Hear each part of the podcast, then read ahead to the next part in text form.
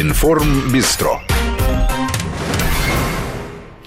18 часов 6 минут в Москве. Продолжаем программу. В студии Николай Осипов. И сейчас еще одна такая больная тема недели. Это чартеры. Им все меньше доверяют. Но началось все с того, что у нескольких самолетов в Вимаве возникли проблемы с их обслуживанием лайнеров. Ну и дальше пошли так называемые верные, отклю... верные отмены, верные сбои, когда один самолет заменяли другим. В общем, в итоге, ну, сейчас никто не может назвать точную цифру людей, которые не смогли вылететь и которые еще не смогут вылететь, потому что Росавиация в итоге потребовала от всех авиакомпаний скорректировать свои графики чартеров и трезво, и трезво оценивать свои возможности, потому что очень часто бывает так, что э, компании эм, переоценивают себя, в итоге берут на себя больше, чем они могут выдержать. И отсюда те самые задержки, опоздания, с которыми сталкивался, наверное, каждый турист. Особенно это касается чартерных рейсов. Мы позже перейдем к интерактивному режиму. Сейчас пока предлагаю вам э, проголосовать, доверяете ли вы чартерам, потому что на этой неделе очень многие эксперты э, справедливо замечали, что ну не хотите вы с этими проблемами сталкиваться, э, давайте покупайте регулярные рейсы. Пусть они дороже, но тогда как-то планируйте свои отпуска и свои вылеты заранее, тогда, может быть, дешевле получится приобрести билет на самолет. У нас на связи независимый эксперт по рынку авиаперевозок и государственному частному партнерству, научный сотрудник Института экономики, транспорта и транспортной политики Высшей школы экономики Андрей Крамаренко. Андрей Владимирович, здравствуйте. Добрый вечер. Ну, как, как вы считаете, чартерам еще можно доверять? Или вот всегда надо, когда ты знаешь, что ты летишь чартером, э, понимать, что, ну, случиться может всякое. Это как вот машину от бордюра ловить? Я думаю, это скорее надуманная проблема. А, шанс а, попасть на задержку чартового рейса, если лучше, чем регулярно, то не сильно. А, то регулярный рейс примерно по рискам, по-вашему, сопоставим с чартером?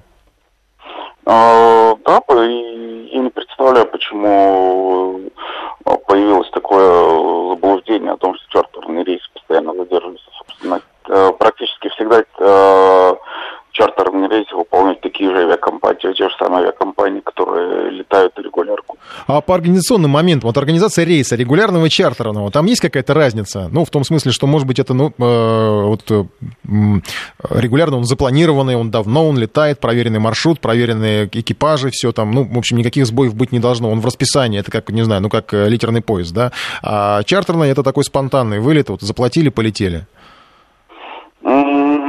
разница скорее косметическая. Чартерный рейс вы точно так же можете а, планировать с высокой частотой, с большой глубиной, скажем, есть а, чартер, который планируется условно каждую неделю по этому направлению а, на целый сезон. Поэтому не надо путать запланированный чартер, который а, делает, скажем, в интересах э, перевозки э, туристов, ну, то есть э, нерегулярный рейс, и, скажем, полет деловой авиации, технический перегон самолета и прочее. Вещи, которые скорее возникают скорее спонтанно. А, понятно, что расписание рейсов, в том числе и чартерных, с пассажирами, планируется с э, авиакомпанией э, относительно глубоко вперед. Скажите, вот сегодня появились новости о том, что пилоты убегают из авиакомпании, в том числе вот Ямави упоминали. А нет, ну, подозрение может же возникнуть, что это какая-то попытка оправдать, ну, может быть, немножко отвлечь внимание от э, проблемы с чартерами, которые авиакомпании на себя просто взяли больше, чем могут выдержать. Ну, на самом деле, Вимави это летает только на чартерных рейсах, на регулярных просто они решили регулярно рейсы не отменять. Э, э, вопрос-то не в чартере, вопрос только в политике компании, а какие именно рейсы а, они решили прорейдить э, в своей маршрутной сети для того, чтобы ну как-то прийти в норму. А, поэтому я, я думаю, что дело не в чартерных рейсах, дело в конкретных авиакомпаниях, которые не смогли а, выполнить расписание. Что касается причин, то причин может быть много. А, так, а, проблема с пилотами это пока вопрос скорее надуманный, а, хотя действительно там есть а, а, такое, то, что пилоты российские всегда в общем-то, ну, с того момента, когда, в общем-то, открыли границы, стало возможно уезжать. Уезжают в э, эти страны, где платят э, больше или где жить лучше. Ну, сначала уезжали в Европу, потом в Персидский залив, сейчас, скажем, в Китае. В общем-то, если бы журналистам а, тоже предлагали лучшую зарплату а, за рубежом, а, и требовали ничего, кроме э, лицензии и знания хорошего английского, тоже бы уезжали. Спасибо большое. Независимый эксперт по рынку авиаперевозок Андрей Кармаренко был в нашем эфире. Ну, э, вот по мнению эксперта, разницы особо между чартерами и регулярными рейсами нет. Э, на ваш счет вы можете проголосовать, как это на ваш счет выглядит в нашем приложении. Доверяете ли вы чартерам 1? Да. Э, кнопка 2 нет. Ну и 232-1559 вы можете высказать свое мнение по поводу чартеров, потому что я думаю, что у многих оно есть, и не всегда оно позитивное Потому что чартер, это, как правило, ну, очень часто. Это, это проблема с вылетом, проблема со временем вылета э, и проблема э, с тем, что ты просто не уверен, вернешься ли ты домой, если куда-то улетел отдыхать. Вот сегодня пришли сообщения, что упомянутая Вимавия отменила вылеты еще 10 рейсов, пилоты массово увольняются, это как бы мы об этом уже говорили. Но проблема не в, только в этой авиакомпании, поскольку не зря Росавиация предупреждала, э, предупреждала всех буквально перевозчиков 5533 в начале слова «Вести» наш СМС-портал. Туда вы тоже можете отправлять сообщения с э, вашим мнением, стоит ли доверять чартерам, или, может быть, вы в большей степени готовы потратиться на регулярный рейс, который кажется надежнее, потому что, ну, не знаю, если из моей практики, практики брать, то по мне кажется, что все-таки с регулярными рейсами как-то было поспокойнее, и опозданий было меньше, хотя они были, были довольно существенные задержки, но это были, были единичные случаи. А если говорить о чартерах, то, а, может быть, это просто связано с количеством, их просто больше, и поэтому больше проблем возникает с этими перевозками. Ну, судя по нашему голосованию, примерно пока треть Э, наших слушателей э, э, готовы доверять чартерам, летать на них. О мотивах здесь в данном случае мы не спрашиваем. Если вы дозвонитесь 232-1559 наш эфир и расскажете о мотивах своих, почему вы выбираете тот или иной рейс, чартер это или это будет регулярный рейс, потому что мотивы могут быть разными. Ну, естественно, может быть, вы готовы просидеть лишний час или два в аэропорту и заплатить меньше, в таком случае как бы просто тратите свое время, может быть, тратите, тратите день отпуска. Э, я помню, была ситуация, когда я летел в, из Москвы, вылетал в, куда-то на юг, и сразу три самолета одной, одной авиакомпании, я не буду называть ее название, э, сразу три самолета попали в проблему. Э, у одного лопнуло лобовое стекло, ну, треснуло, не лопнуло, треснуло, у другого, значит, он не, не вылез из техобстанции техобслуживания, не, не, смог, не смог пройти обслуживание. В итоге порядка 7-8 часов провели в аэропорту. Это было то время, когда еще э, не было такой практики раздачи талончиков на питание э, и отправки пассажиров, пассажиров в гостиницы, чтобы они там могли переночевать. Э, и в авиакомпании просто говорили, вы хотите лететь на самолете с треснутым стеклом? Нет, правильно, ну тогда, значит, вы просто будете ждать. Сейчас, конечно, с этим, может быть, немножко как-то пожестче разбираются, и питание предоставляют и гостиницы. Тем не менее, проблема-то не исчезла, на самом деле. Просто нашли, э, чем занять времяпрепровождение туристов, которые ждут, э, пока они будут вылетать. У нас Игорь на связи. Игорь, здравствуйте. Э, добрый день, добрый вечер, ведущие, уважаемые слушатели. Звоню из Санкт-Петербурга. Достаточно часто пользуюсь авиапереводчиками разного рода, в том числе и лоукостеры из них. Среди них, э, как обычно, редко бывает чартер, в основном это частные авиакомпании. Чартер организовывают э, и пользуются этими услугами достаточно часто, да, на, в части именно пользователей этих услуг. Я хочу отметить, в основном это, ну, скажем так, среднего сегмента, не сказать их, э, не сказать, что это жители с большим достатком, да, которые пользуются услугами туроператоров, покупают какие-то дешевые путевки, соответственно, полностью весь этот чартер состоит исключительно в основном из этих пассажиров, да, и очень часто бывает, что какие-то накладки, заминки, да, что-то такое появляется, может быть, даже и по вине этих самых пассажиров. То есть сейчас в основном современная молодежь старается отказаться от а, такого рода перевозчиков и пользуется услугами тех же самых лоукостеров при полетах в Европу и так далее. То есть это даже ну, понятно, да, то, что... лоукостеры, угу, да, они вроде регулярные, да, но если вспомнить прошлое лето, то с победой были связаны просто ну, какие-то колоссальные количество каналов, потому что оказалось, что наша публика просто не готова к лоукостерам и каким-то а, ограничениям, связанных с а, такими перелетами.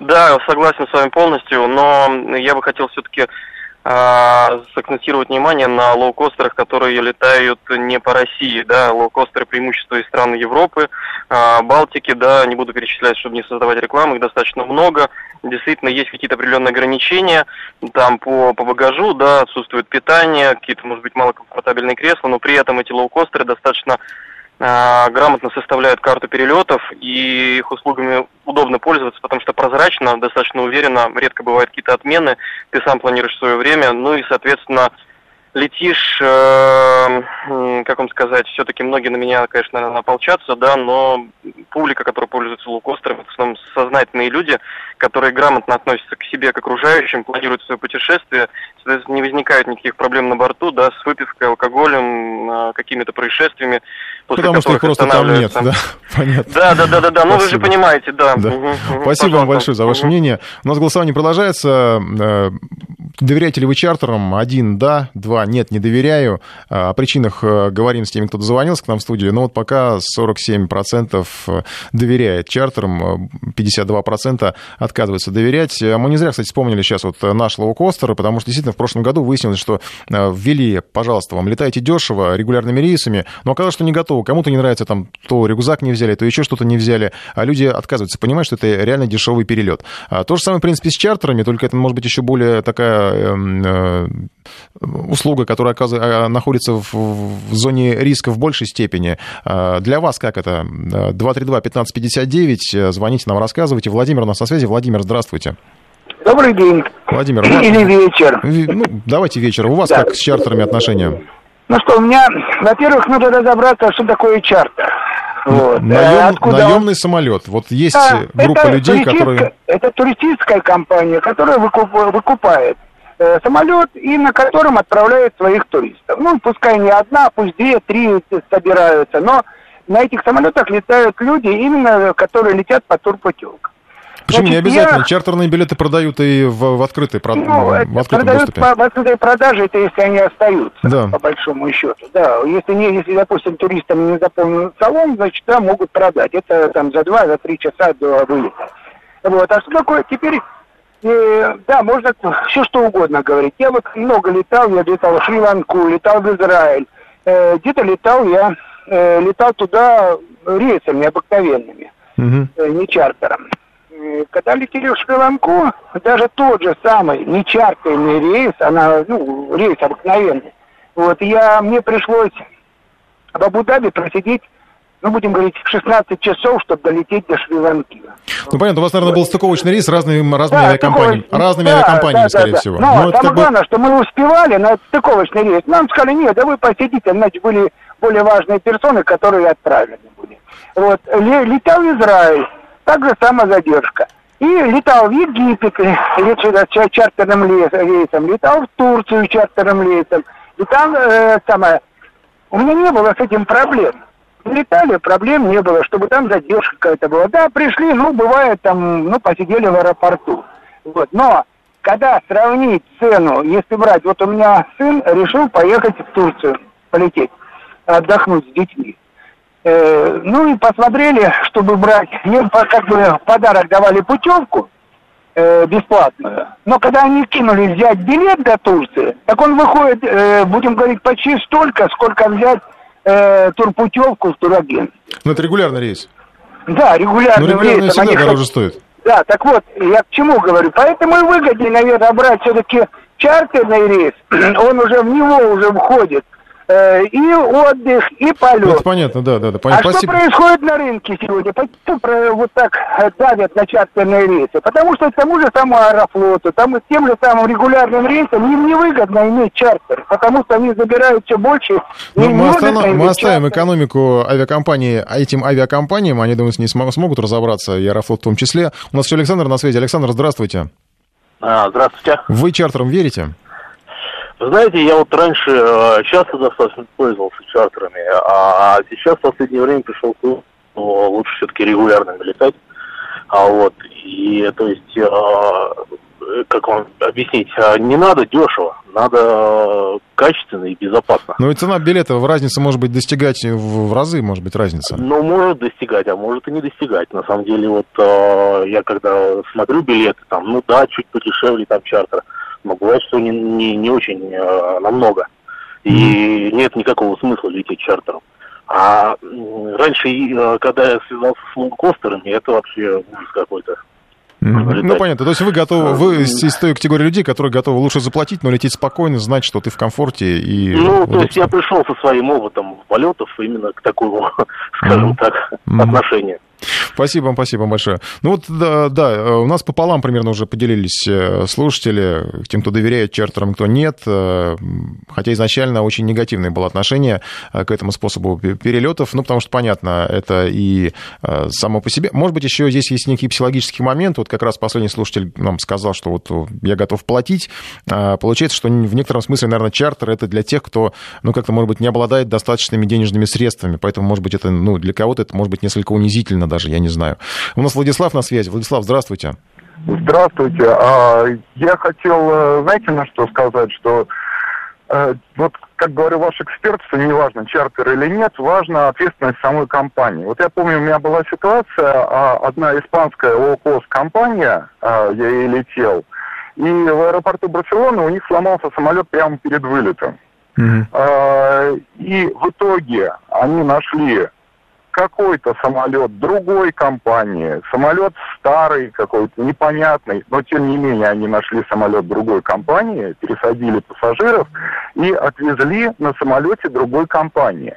И это не важно, компания чартер или она не чартер, важна ответственность. Да? То есть если компания ответственна, она найдет самолет другой. То есть в итоге я думаю, что та компания, естественно, она потеряла, да, mm-hmm. которая везла, потеряла в деньгах, но она не потеряла определенного имиджа о том, что она ответственна за свои действия. Здесь мы видим ситуацию, когда люди набрали, э, компания набрала э, туристов, да, и в итоге совершенно наплевать, полетят они или нет. То есть они даже не думают о том, что ведь всегда можно найти какой-то самолет. Мы всегда смотрим, в аэропорту стоит куча самолетов на приколе.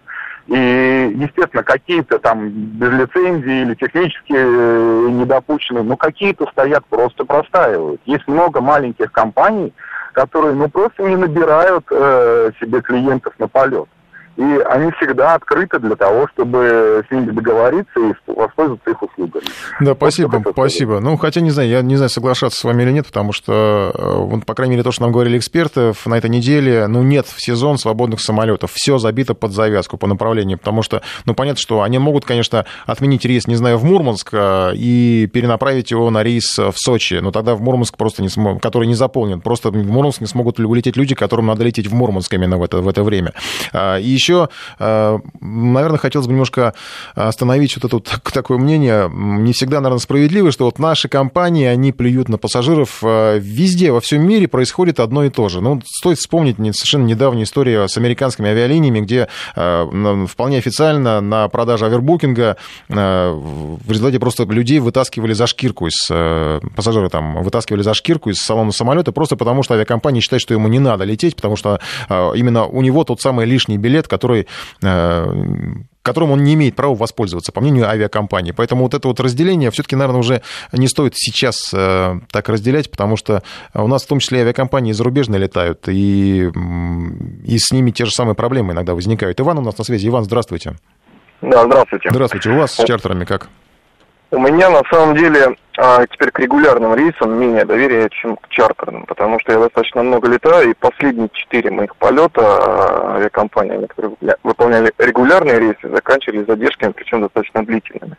Причем это компании были из, ну так скажем, из первой, наверное, тройки uh-huh. наших а, авиакомпаний. И по разным условиям техническое состояние самолета, запоздалый прилет и тому подобное. С чартером у меня мы с супругой летаем каждое лето, можно сказать, да, вот с чартерным перелетом у меня не возникало ни одной задержки, наверное, на протяжении там трех-четырех лет точно. То есть, соответственно, я так могу предположить, что вы именно пакетные туры предпочитаете, да?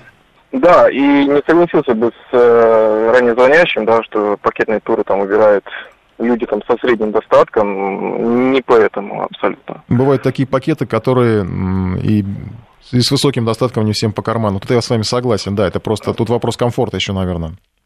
Вот с регулярными у меня возникает чаще таких вот э, заминок с э, вылетами, причем вылет там по 2-3 часа задержки. Mm. Нет проблем там в предоставлении каких-то услуг, там питание, вода и, и тому подобное но вылеты задерживаются, причем на регулярных, в моем случае, чаще, чем чартерно. Спасибо вам большое. Ну вот нам пишут, почему чартер э, дешевле, Елена. Ну, потому что чартер э, практически чуть ли не по себестоимости выкупается. Регулярный рейс, он обязан лететь в любом случае.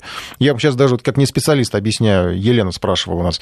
А, регулярный рейс, он не важно, в, каком он, в какой он заполненности. Он просто летит и все. Вот он сегодня во вторник должен вылететь, и авиакомпания э, несет расходы за то, чтобы этот самолет летел, пусть даже с двумя или тремя людьми. Поэтому он, естественно, дороже, потому что компания не может предугадать, какое количество людей на этом рейсе полетит. Если он полный будет, ну, замечательно. А если не полный, то компания несет, естественно, убытки. Чартер, вот его продают прям под завязку, и он все, он вылетает. Фактически это, опять же, вот я проводил сравнение, это как вот, ну, не знаю, как вы вышли на улицу, поймали машину. Вот она по по по появилась машина, сейчас уже от бордюра такси практически не ловит, но тем не менее, вот вы поймали машину, все, она у вас, э, вы за нее платите, и вы на ней поехали. Либо вы планируете поездку заранее, тогда уже заказываете такси, да, как-то более-менее заранее, оплачиваете его, и тогда оно вот точно приедет, вы даже знаете, какая машина к вам приедет и какие услуги там вам будут оказаны.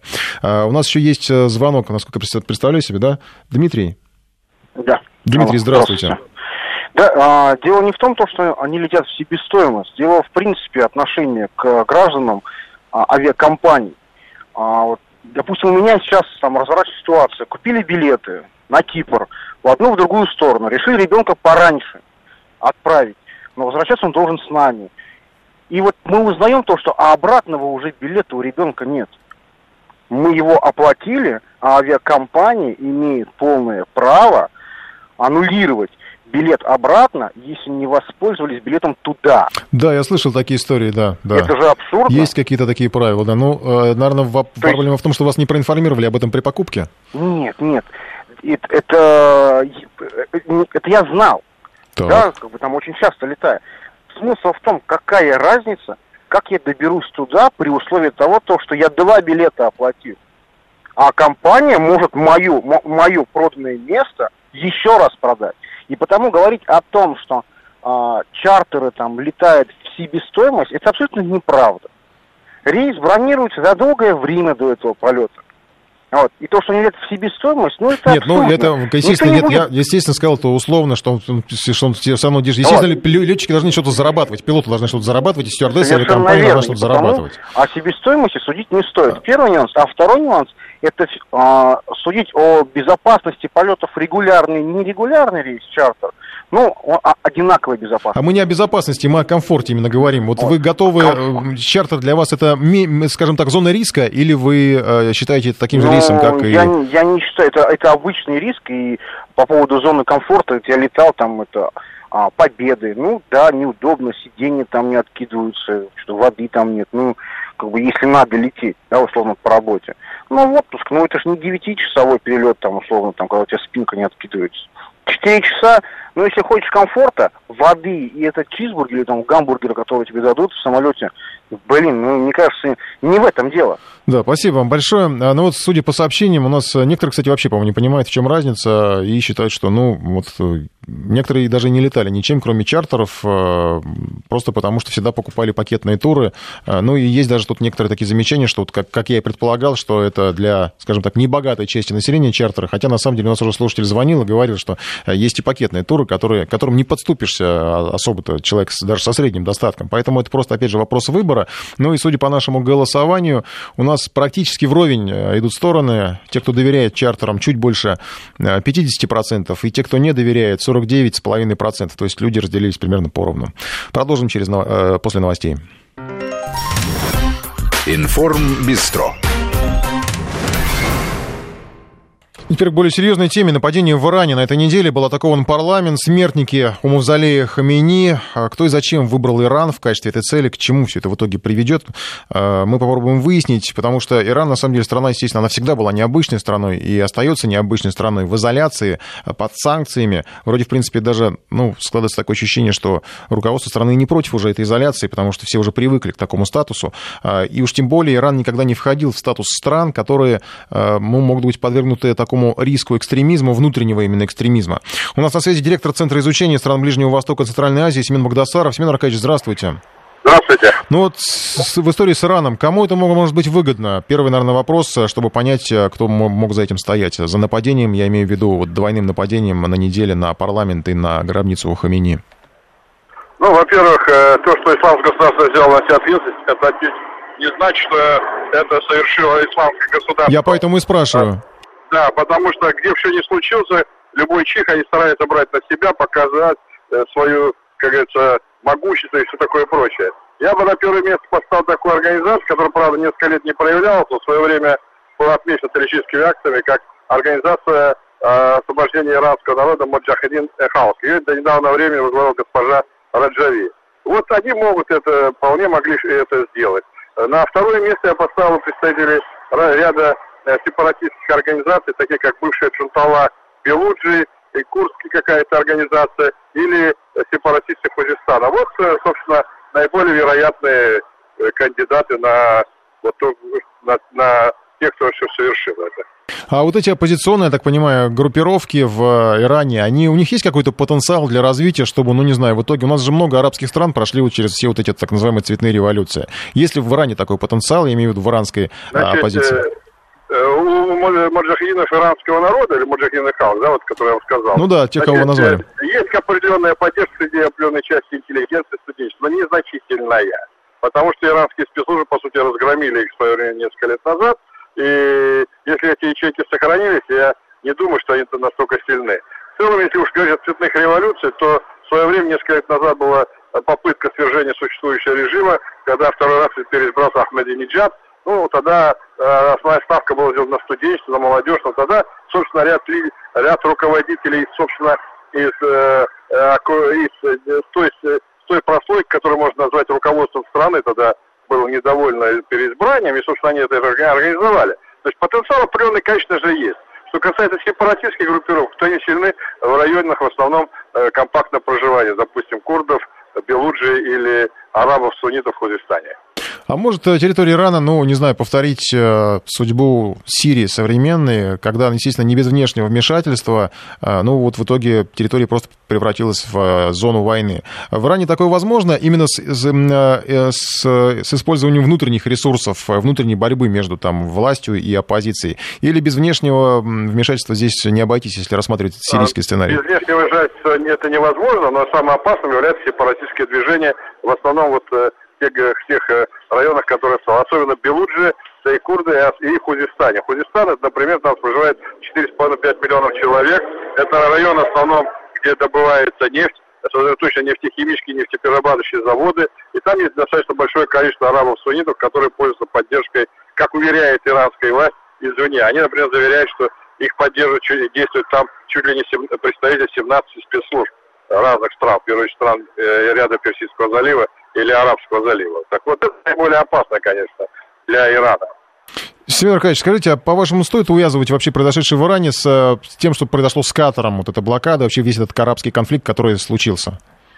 Нет, нельзя, нельзя. Это совершенно разные вещи. Э, в Катаре случилось, там есть несколько причин. Первая застарелая причина недовольства Саудовской Аравии ее союзниками тем, что Катар поддерживает братьев мусульман в Египте, да и, собственно, везде, где только может поддерживать Второе, что на его территории, соответственно, находятся две, два инструмента, которым активно использует катарское руководство. Это Аль-Джазира. Недаром одно из требований сейчас сменить руководство Аль-Джазиры, да, хотя это сделано не в руководстве, а в деле в чтобы показать кадру, кто есть кто. И находится Всемирный совет мусульманских богословов, возглавляем Юсуф Аль-Карадауи, который очень настроен антисаудистский и антиегипетский.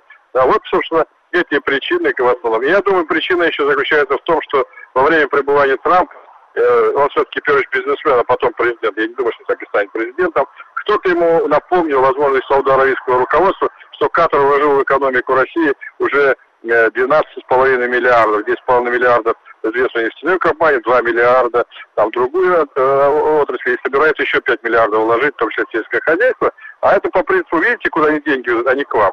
И, естественно, Соединенные Штаты, которые объявляет то санкции нам, то еще что-то. И к Трампу, конечно, это не понравилось, особенно его э, значит, бизнесмена, что деньги то уходят не туда. Вот основные причины, по которым э, значит, э, значит, соответственно, произошло то, что происходит вокруг Катара. Ну, сегодня касательно денег, Forbes опубликовал данные, что якобы а, личный капитал 4 миллиардеров Катара и Саудовской Аравии даже вырос, плюс 224 миллиона долларов. То есть пока а, там все строили планы, как, насколько для Катара это будет разорительно, эта блокада, что там они вынуждены провизию закупать, не знаю, там в супермаркетах а, продажа, распродажа продуктов, и все скупают, все уводят под себя. У вас есть какое-то понимание, кто мог на этом заработать? Именно причем это с обеих сторон получается, из Катара и Саудовской Аравии. Ну, это как всегда, когда хаос, когда происходит изменение, кто-то на чем-то зарабатывает. Ну, вот возьмите такой пример. Продовольствие кто-то должен завозить, да? 95% всего, что потребляет Катар, и не только продовольствие, вообще все, что необходимо для жизни, заводится извне. Сейчас появляются новые игроки, да? А если раньше, допустим, завозы были Австралия, Европа, там еще бог знает кто, то сейчас э, турки начали активно поставлять туда продовольствие, даже воду там том числе использование транспортной авиации, да, значит, кто-то какие-то на этих связях зарабатывает. Иран заявил о поставках, возможно, продовольствия. Ну, тут тоже изменения. Сейчас же как? Вот если раньше сухогруз шел и завозил продовольствие, э, значит, допустим, в Саудовскую в Катар, а потом, значит, там еще куда-то, в Бахрейн, то сейчас принято решение, что если сухогруз даже зашел, даже уже если пути находящий э, в, Катар, э, в Катар, то другие порты его не принимают. Значит, кто-то теряет, а кто-то на этих новых схемах зарабатывает. Ну, это, в общем-то, достаточно обычное дело.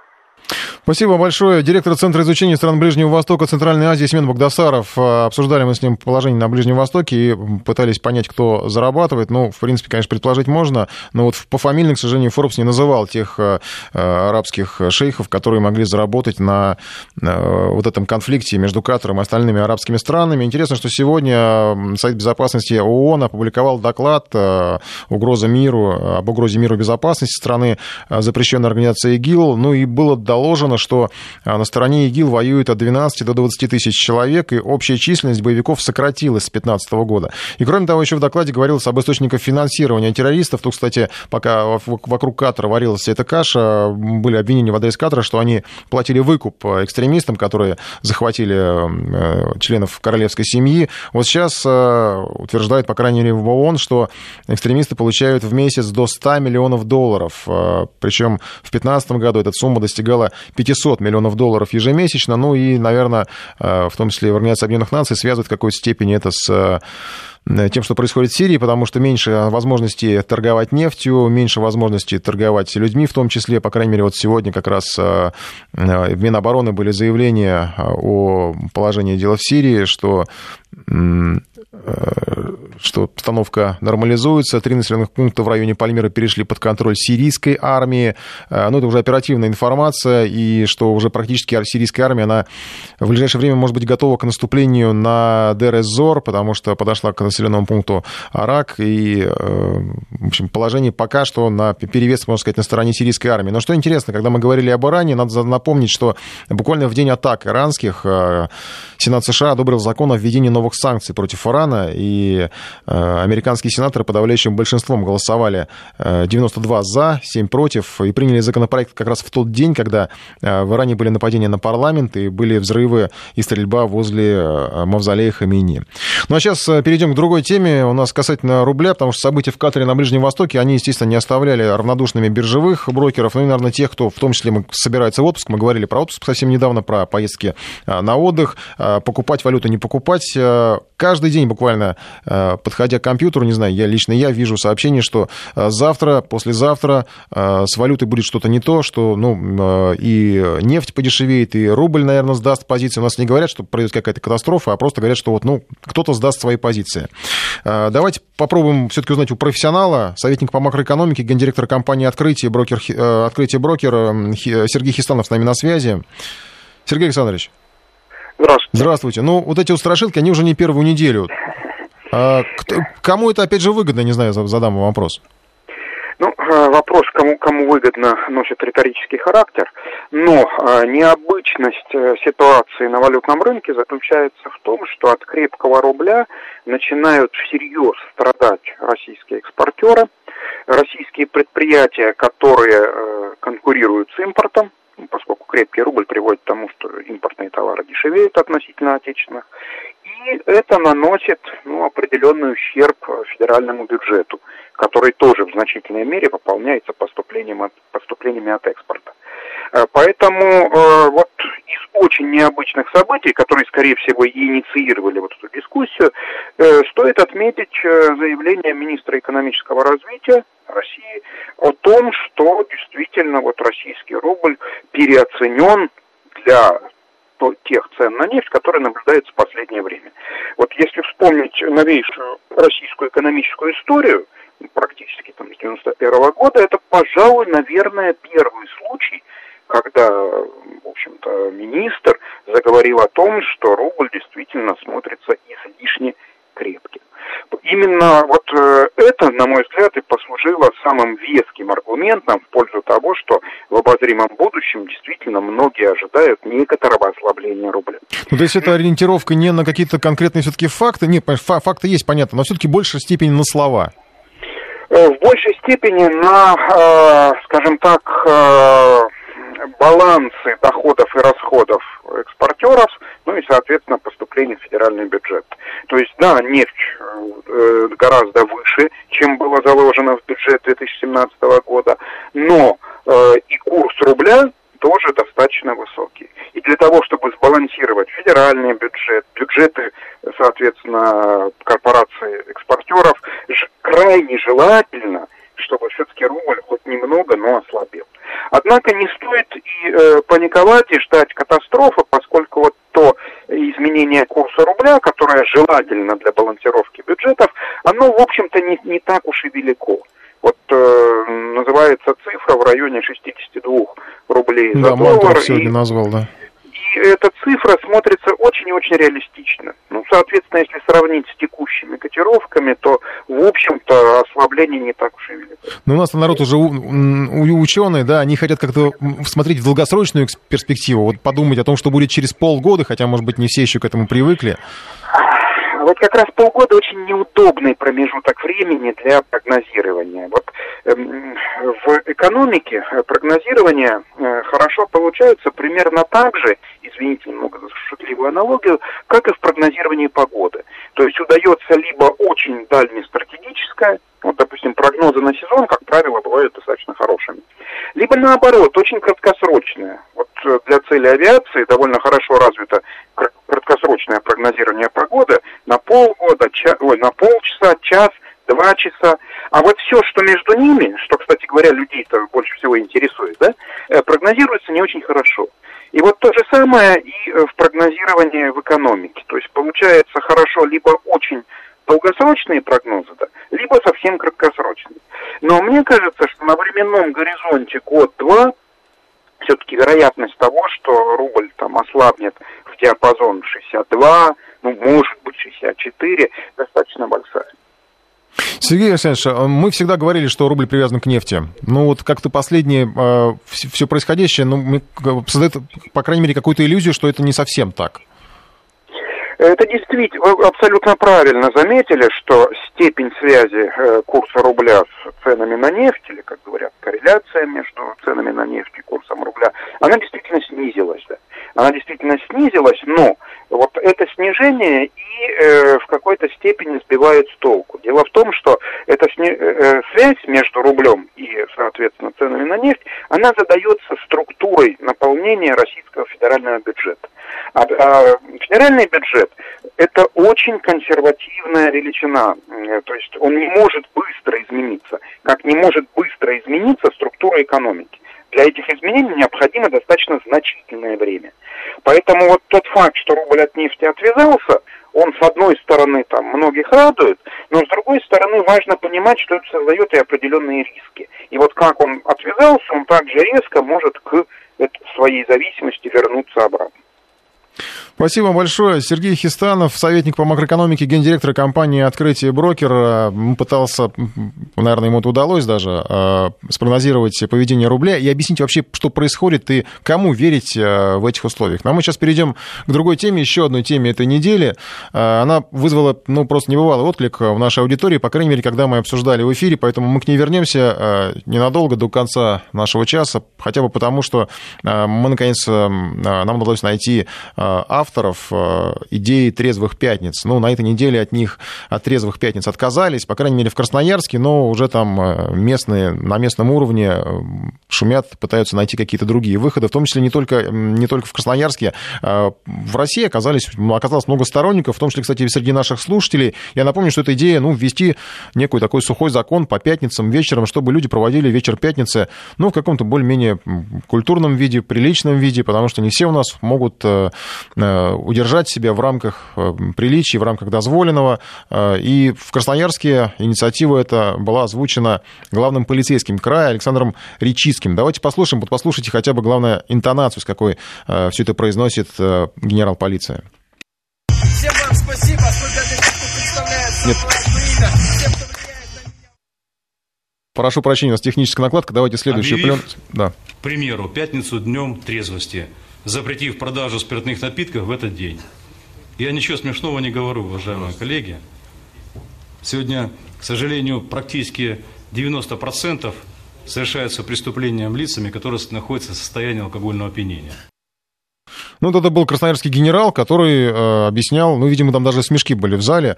Э, я предлагаю во-первых, проголосовать. Может, мне, может быть, показалось, что слишком резко все было как-то начато так, ну, отменить э, вообще алкоголь по пятницам. Давайте начнем вот с этой. Сегодня пятница, давайте начнем э, с этой пятницы. Сможете ли вы сохранить эту пятницу трезвой, вот лично для вас? Вот хотя бы один день просто. А, потому что я, насколько помню, после нашего предыдущего интерактива у нас э, были люди, которые не то что готовы были э, сохранить сохранить одну пятницу, а готовы были, в общем, на всю жизнь э, распрощаться с алкоголем и вести себя в пятницу прилично. Ну, поводом, естественно, как уже сказал генерал Речицкий, э, поводом для такой инициативы стали, ну, повышенный криминальный фон, который сопровождает, э, видимо, каждую пятницу. Причем надо сказать, что инициатива эта была, насколько я представляю, озвучена еще в феврале, а с тех пор прошло достаточно уже сколько, пять месяцев прошло. И вот давайте послушаем, как в то время депутаты отзывались об этой инициативе. Ну, запретить, но не пускать, ну и прочее. Это не решение проблемы. Просто должен быть контроль. Э, надо все продумывать. Мы уже стали совершенно другие. И молодежь уже, значит, она э, совершенно другая. Ну, учитывая то, что я абсолютно трезвенник, или, наверное, не учитывая, это не важно, мы же говорим про людей, я считаю, что эта штука хорошая, но э, формат реализации должен быть несколько иной. Когда мы что-то запрещаем, э, русский люд найдет десятки способов, как это обойти. Хорошая идея. Как идея. Поживем увидим. Поживем увидим. Но это должно быть делом добровольным, наверное, да? Ну вот это были красноярские депутаты, которые, в общем, высказывались, это было еще в феврале. Им понадобилось 5 месяцев, чтобы сделать свои выводы э, и э, ответить на вопрос, что они не готовы. Тем не менее, у них нашлось много сторонников. 232-1559 наш телефон. Я предлагаю вам позвонить нам, может быть, у вас есть мнение, и проголосовать. Сейчас я откорректировал наше голосование. А, проголосовать сможете ли вы сохранить пятницу трезвой? А, один да, а, и два нет. Ну, хотя бы эту пятницу, я имею в виду, не надо по всем пятницам. Вот на всю жизнь не надо, потому что, возможно, что у депутатов Красноярского края такое сложилось впечатление, что не надо вводить сухой закон, потому что, может быть, они все пять месяцев, эти пятницы для них и были сухими, а дальше уже все кончилось у них терпение. Дмитрий у нас на связи. Дмитрий, здравствуйте. Да, здравствуйте. Знаете, я очень рад, что я сегодня опять эта тема про алкоголь в Красноярске. Вот я на днях буквально ехал и э, не смог дозвониться. Ну вот э, первое, что я хочу сказать, пятницу сохранить без алкоголя без проблем вообще. Вот, э, несмотря даже на то, что сейчас через уже 8 минут наша сборная играет в Чили. Вот. И далее по поводу Красноярского. Я хотел сказать, что у меня такое подозрение, что просто там бюджет у них опустел, у МВД Красноярска. Просто они, может быть, не понимают того, что э, закрыв, да, там, или запретив какое-то время продажу уже алкоголя, или вообще не продавать ее, э, появится много точек э, таких подвальных, где будут продавать также пиво. Вот я, например, сейчас, вот я проживаю в Санкт-Петербурге, я смогу пойти купить в любое время, и дня, и ночи, и вот, и пиво, и все это без проблем. Но не пойдете, правильно? Дома. Но не пойдете, не, правильно? Не пойду, во-первых, потому что я просто э, как бы не злоупотребляю, и тем более э, ночью надо дома спать. Вот. А, а и еще конкретно, Э, это МВД должны работать на улице и смотреть на то, что на всех этих детских площадках, даже здесь, в Питере, вот где я живу, просто большое количество детей несовершеннолетних, которые и пьют, и курят, просто до безобразия. Постоянно ходить каждого одергивать, это надо просто полностью вот весь вечер себе выходных убивать, чтобы ходить и одергивать каждого несовершеннолетнего. Понятно, Ни понятно. одного Спасибо. патрульного. Спасибо, Дмитрий, да. А, Присоединяюсь к вашим переживаниям. Ну, наверное, вот э, самый радикальный метод, который решили предложить э, Красноярской полиции, это просто запретить продажу алкоголя в, это, в этот период. Тогда, может быть, на детских площадках станет меньше выпивающих подростков. У нас Владимир еще на связи. Владимир, здравствуйте. Здравствуйте. Вы эту пятницу трезвый можете сохранить? Да, конечно. Ну, мне проще, потому что я уже более трех лет вообще не потребляю алкоголя. Так. А, И хотел бы вот тоже высказаться. А, Принято во многих странах мира а, вообще ну, такое мнение, что э, человек, который потребляет алкоголь, он потенциальный преступник, можно так сказать. И вот, допустим, даже в Эмиратах был, там э, нигде не афишируется, где алкоголь продается. Ходит, кто-то покупает, но это не видно и как бы за- запрещено. Понятно, да, я понял вас. Ну, ну, не знаю, насчет арабских стран. Насчет Эми- Эмиратов не скажу, не знаю, не был, но во многих арабских странах действительно это запрещено, но не полностью. То есть, допустим, в ресторане выпивать можно, или там есть, э, ну, как в Тунисе, это, правда, светское государство, но определенные магазины, где можно покупать. В большинстве магазинов, конечно, это э, не продается. У нас вот сообщение, зачем запрещать, может создать альтернативу досугопровождения. Ну, вот, э, не знаю, у нас, видимо, может быть, то ли не получается предлагать какой-то альтернативный досуг, ну, э, либо что, ну, э, либо какую-нибудь альтернатива какая-нибудь неправильная подбирается в духе чего-нибудь еще похуже, чем алкоголь. А У нас еще Дмитрий есть, да, на связи? Дмитрий, здравствуйте. Да, здравствуйте, Дмитрий. А, еще раз, э, по поводу пятницы. Ну, у многих людей, допустим, сменная работа, да, обязательно все работают с понедельника по пятницу. И бывает такое, что, опять же, свадьбы, дни рождения, какие-то юбилеи выпадают на пятницу. Если все запрещать, ну, это как бы... Я считаю, что это дело каждого. Если у человека, ну, добросовестности нету, либо низкая социальная ответственность, как говорил наш президент, то это, я думаю, уже проблема глубже лежит, и систему надо решать, заинтересовывать людей чем-то другим. Ну, то есть у вас, для вас вообще проблема не в занимали. пятнице лежит. Вообще пятница это просто не проблема. Правильно? Конечно, пятница не проблема, но вот сегодня три дня выходных, я думаю, многие сейчас поедут на шашлыки, на дачи и так далее. Вот сейчас в пробках, да, многие едут, ну, некоторые компании могут пить, некоторые не могут. Все зависит от человека и от воспитания, и я думаю, роль в том, чтобы ну, заинтересовать людей чем-то другим, ставить какие-то новые э, интересы. них, Понятно, понятно, были. да. Спасибо. У нас тут интересное предложение на СМС-портале. Не запрещать, просто в пятницу увеличить цену на алкоголь. Ну и штрафы тоже увеличить в три раза. Э, Дрожь, наверное, у кого-нибудь потел от этих сообщений. Кто нам их прислал, не представился, извините. Александр у нас на связи. Александр, здравствуйте. А, здравствуйте. У вас как с пятницей?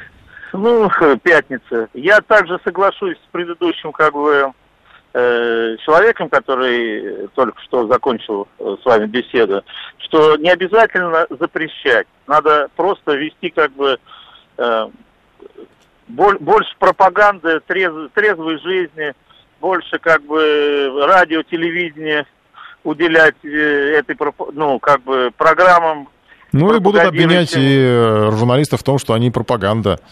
Нет, нет, нет. Ну, про- пропаганда здоровья это совершенно как бы ненаказуемо. И я думаю, что 999% населения не будут ругать прессу за то, что она э, э, ну, Ну, говорит понятно, ну то, тут э, жизни разные мнения. Вот э, только-только на днях буквально предложили запретить, по-моему, образы сигареты в кино. И то, какой шум поднялся, режиссеры не знают, что делать. Потому что, ну, в конце концов, все это какие-то части нашей жизни, какие-то сферы нашей жизни.